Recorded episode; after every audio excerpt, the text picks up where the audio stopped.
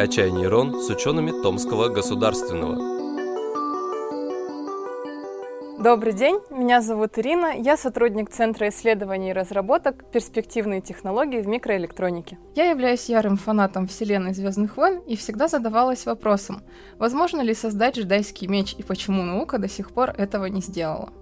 Думаю, даже если вы не являетесь фанатом, вы все равно наверняка слышали о джедаях и представляете себе, как выглядит их главное оружие — световой меч, который а, наверняка поклонники всегда хотели поддержать и испытать его силу. Итак, сейчас наука на самом деле позволяет создавать многие вещи, которые когда-то относились к жанру фантастики. К примеру, те же самошнурующиеся кроссовки из «Назад в будущее». Итак, давайте рассмотрим, почему же до сих пор не был создан джедайский меч. Для этого нужно обратиться к канону. Меч состоит из рукояти, внутри которой находится кристалл, который может испускать невесомое лезвие конечной длины – Клинок также обладает способностью отражать свет и отталкивать ему подобные. Итак, свет представляет из себя поток частиц, которые принято называть фотонами. Вообще, первый вопрос, который приходит в голову, это почему нельзя использовать обычный лазер для этой цели.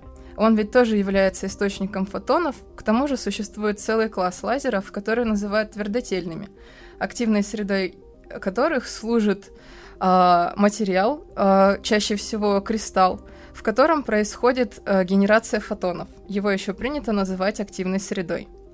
Главной сложностью здесь является то, что свет очень сложно удержать в ограниченном пространстве. Например, попробуйте ограничить солнечный луч.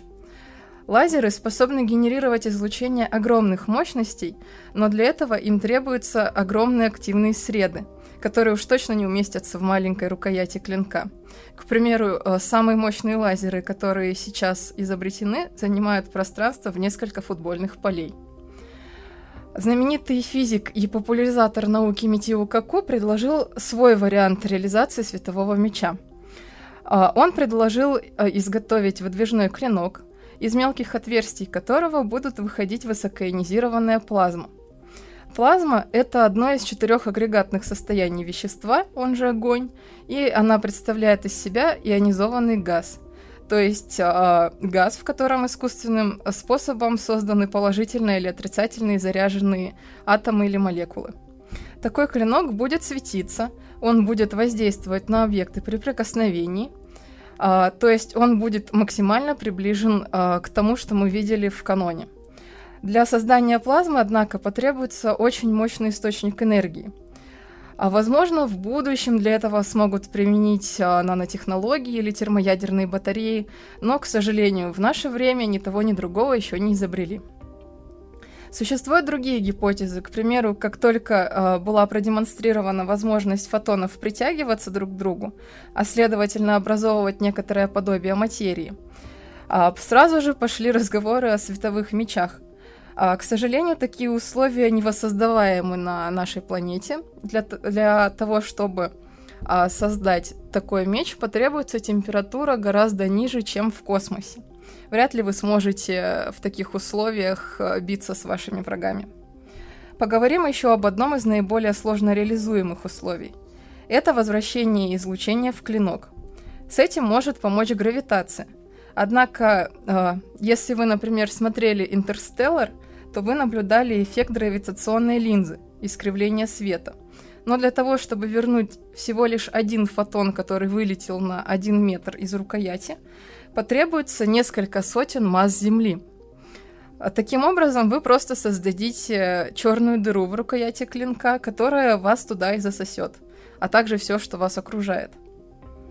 Есть еще способы, которые представляют из себя комбинацию вышеупомянутых например, а, создание плазмы, используя лазерное излучение. Такой клинок будет сходиться, иметь конечную длину, потому что лазерный луч будет использоваться на ионизацию плазмы и, соответственно, терять свою энергию. Таким образом, вы сможете управлять длиной этого клинка. Но, опять-таки, а, во-первых, до сих пор нет настолько мощных источников, которые позволят это все реализовать. И второй небольшой нюанс. Вы умрете от радиации при использовании данного устройства. И если подвести итог к всему вышесказанному, А наука сейчас не позволяет создать хоть а, какой-то прототип, более-менее похожий на то, что мы видим в каноне. Все попытки его реализовать приведут к тому, что вы либо получите ожог, а, как в случае работы с плазмой, и умрете от рака кожи, а, либо вы умрете от радиации, либо вас засосет в черную дыру. Но не стоит отчаиваться, ведь а, еще в прошлом столетии многие вещи казались нам непосильными. А, к примеру, если вы читали гиперболоид инженера Гарина, в нем лазеры, которые сейчас используются везде, начиная от лазерных указок, заканчивая какими-то сложными системами, описывались как э, луч смерти и казались чем-то невозможным.